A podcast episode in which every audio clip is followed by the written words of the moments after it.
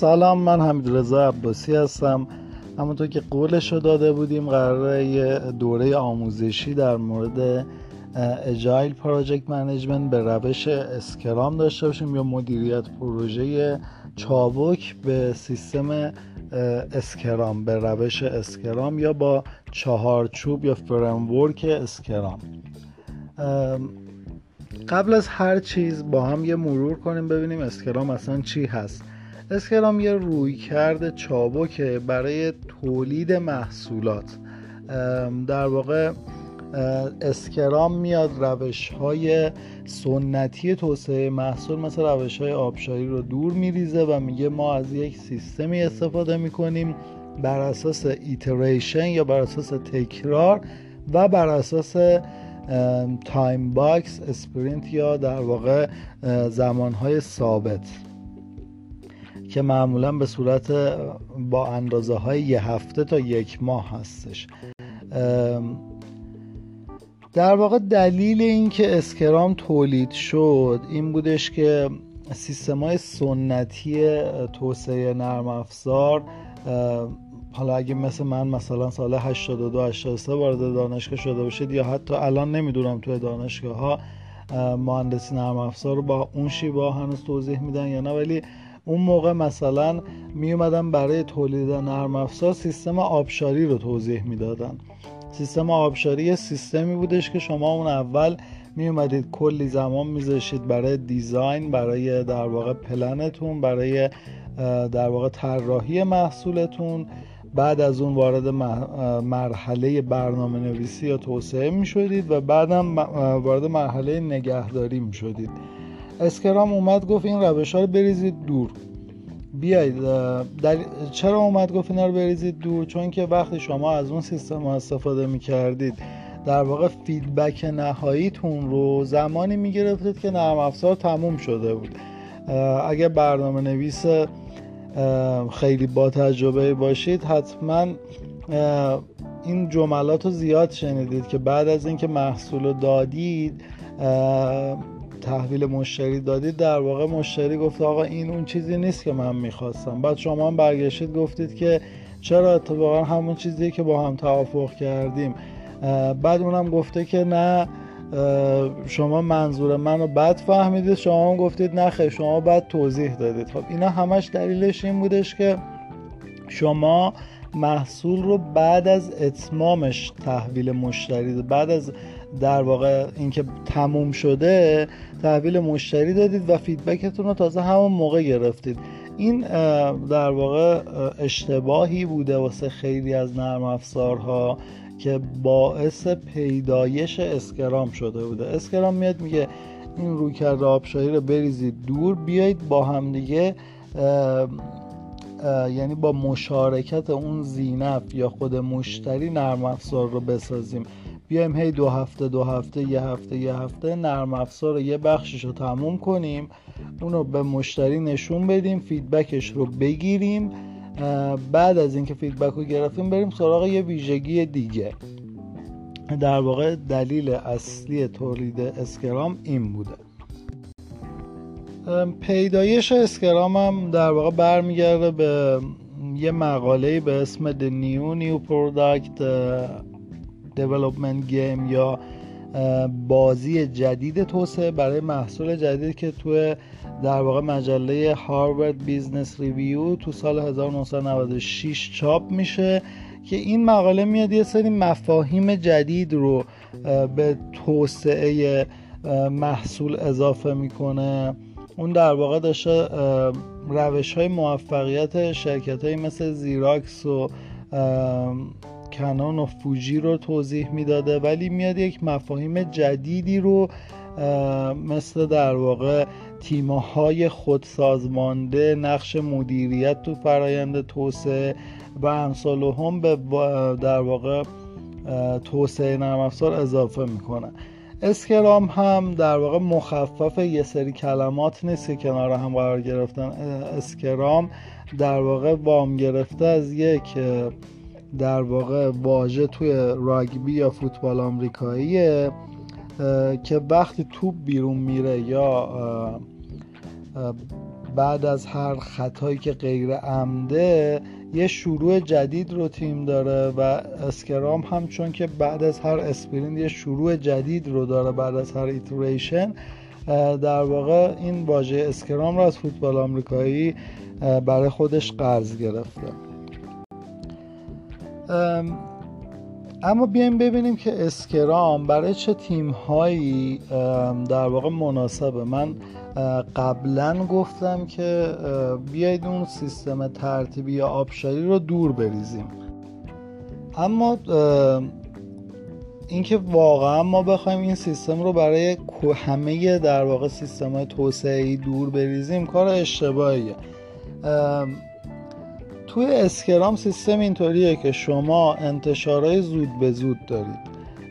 مثلا یه بخشی یه ویژگی از نرم افزار رو توی این sprint توی این دو هفته که دارید کار می‌کنید یا time box الانتون تموم می‌کنید در اونو منتشر می‌کنید و میرید روی در واقع یه ویژگی جدید توی دو هفته بعدیتون. اما ببینیم واقعا این سیستم رو برای هر کاری میشه انجام داد. مثلا فرض کنید که ناسا داره یه سفینه می‌سازه قراره که مثلا جوان سال آینده جوان 2020 اونو بفرسته فضا. آیا می‌تونه یه بخشی از در واقع اون شاتل رو آماده کنه؟ یه وقتی بذاره اونو آماده کنه مثلا توی یه پروسه یه ساله. یک ماهه ببخشید. توی پروژه یک ماه اونو آماده کنه بفرسته در واقع فضا اونو و حالا اون یا میتره که یه اتفاقی واسش میفته بیاد دوباره چرخه رو از نو شروع کنه و دوباره بفرسته فضا. اگه خوب بود بعدی رو شروع کنه. ببینید چقدر باید هزینه کنه ناسا که یه سفینه رو اون وقت اینطوری بسازه. نه این برای در اسکرام برای این سیستم خوب نی این همون سیستم ترتیبی رو می‌خواد. یعنی اینکه باید قبلا یه سیس از قبل یک فرایند در واقع planning و designing خیلی قوی صورت بگیره. یک فرایند مهندسی خیلی دقیق برای طراحی شاتل صورت بگیره. بعد آماده سازیش رو انجام بدم بعد بفرستم فضا. اما در واقع آقای کنیت روبین که در واقع استاد بزرگ Scrum یا سیستم چابک تو دنیا هستن و در واقع reference اصلی ما هم تو این سری آموزش ایشون هستن اومده برنامه ها رو به چهار به پنج بخش در واقع تقسیم کرده. چهار بخش اصلی و یک بخش جدا از اون که برنامه های simple هستن یا برنامه های ساده برنامه های complicated یا دشوار دشوار فهم در واقع برنامه های در واقع chaotic یا برنامه های بی‌نظم و برنامه های complex یا پیچیده. و اون دسته پنجم برنامه های disorder یا برنامه های ناهنجار یا نابسامان هستن. اما با هم دیگه ببینیم که این برنامه ها چی هستن و Scrum به درد اینا می‌خوره یا نمی‌خوره. در مورد حوزه های پیچیده یا complex باید بگیم که Scrum واقعا گزینه مناسبی برای توسعه این گونه از نرم افزار است به اینکه حوزه complex به حوزه هایی گفته میشه که شما موقع شروع کار دانش خیلی خوبی رو دانش کاملی رو در مورد نرم افزار ندارید نرم افزاری که می‌خواید تولید کنید. خب Scrum هم میگه که آقا سنگ بنای چهارچوب من iteration تکراره و feedback ه. یعنی اینکه شما یه بخش رو تموم کن بازخوردش رو بگیر و بعد شروع کن که بخش بعدی رو انجام بدی و وقتی بازخورد گرفتی اگر مشکلی بود مشکل رو دوباره ساماندهی کن و برگردون به چرخه تولید. در مورد حوزه های دشوار فهم اما در مورد حوزه های complicated باید بگیم که حوزه های دشوار فهم آدم های دشوار هم می‌خواد آدمایی که در واقع خبره هستن یا متخصص این حوزه اسکرام شاید گزینه خوبی برای اونا باشه اما قطعا بهترین راه حلش هم نیست. ممکنه که در واقع این حوزه ها یه رویکرد بهتری رو بخوایم واسش در واقع پیش بینی کنیم حالا در واقع این رو هم در نظر بگیرید که وقتی شما دانشی رو ندارید در مورد یه چیزی الزاما اون حوزه دشوار فهم نمیشه. مثلا توسعه وبسایت فروش اینترنتی یه چیز دشوار فهم نیست چیزی که هزار بار توسط هزاران بار در, در واقع توسط هزاران نفر توسعه شد داده شده و دیگه چیز عجیب غریبی توش نمونده. اینجا شما باید تیم متخصص داشته باشید اما آدمای عجیب و غریب و خیلی حرفه‌ای در واقع خیلی خاص برای این کار لازم ندارید.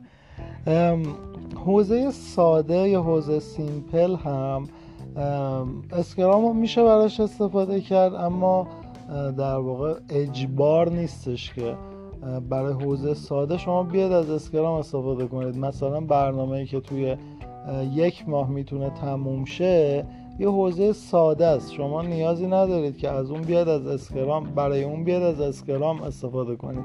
یا مثلا برنامه نویس سایت هستید. خب شما کارهای پیچیده زیاد انجام می‌دید. اما یکی میاد میگه آقا من مثلا یه وبسایت برای معرفی شرکتم می‌خوام. شما هم تصمیم می‌گیرید به جای برنامه نویسی بیاید از در واقع سیستم مدیریت محتوای وردپرس استفاده کنید. از CMS وردپرس استفاده کنید و سایتش رو خیلی سریع با یه پوسته آماده پیاده سازی کنید. خب این حوزه ساده است. نیازی به برنامه ریزی اسکرامی نداره. کار طرف رو شما دیگه ظرف دو هفته می‌خواید تحویل بدید ماکسیموم دیگه. اما حوزه های بی نظم حوزه های بی نظم به حوزه های میگن که یه دفعه قرار توش یه اتفاقی بیفته. مثلا شما یه سیستم دانشگاهی دارید توسعه دهنده دانشگاهتون توسعه دهنده برنامه دانشگاهتون در دسترس نیست مثلا رفتن مسافرت و موبایلش خاموشه یه دفعه یه اتفاقی دم ثبت نام دانشجوها میفته. خب اینجا آقای روبین میگه که شما باید جلوی خونریزی رو بگیرید وقت ندارید برنامه ریزی کنید. بکلاک محصول در بیارید بشینید ببینید تو هر اسپرینت باید چیکار کنید. اینجا باید سریع مشکل رو جمع کنید. یعنی یه متخصص بیارید بشینه پای سیستم ببینه باگ کجاست برطرفش کنه. این میشه حوزه بینظم.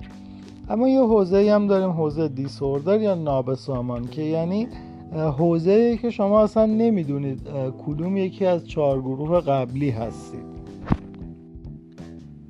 در واقع تو این حوزه هم شما نباید این حوزه حوزه خیلی خطرناکه. شما باید تکلیفتون رو اول با این حوزه مشخص کنید ببینید چجوری باید از این حوزه خارج شد نه اینکه به فکر اسکرام باشید. یعنی برنامه ریزی شما برای حوزه نابسامان باید خروج از حوزه نابسامان باشه. به یکی از چهار حوزه‌ای که گفته شد. و در واقع شما باید بیاید مشکل رو تشخیص بدید و از اون در واقع حوزه خارج شید. وقتی از اون حوزه خارج شدید باید ببینید که در واقع عضو کدوم یکی از اون چهار گروه هستید و بعد بر اساس اون تصمیم گیری کنید که از اسکرام استفاده کنید یا خیر. یه سیستمی هم به یه در واقع یه نوعی هم به اسم نوع کارهای وقفگرا وجود داره که اسکرام هم در واقع واسه اونا مناسب نیستش. کارهای وقفگرا مثل مثلا کارهای پشتیبانی وبسایت هاست. مثلا شما میرید از ایران هاست یه host می‌گیرید.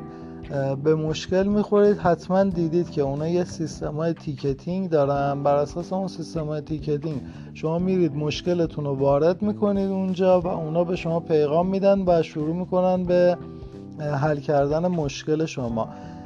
سیستم های وقفه گرا سیستم هایی هستن که هی توش اتفاقای پیش بینی نشده میفته.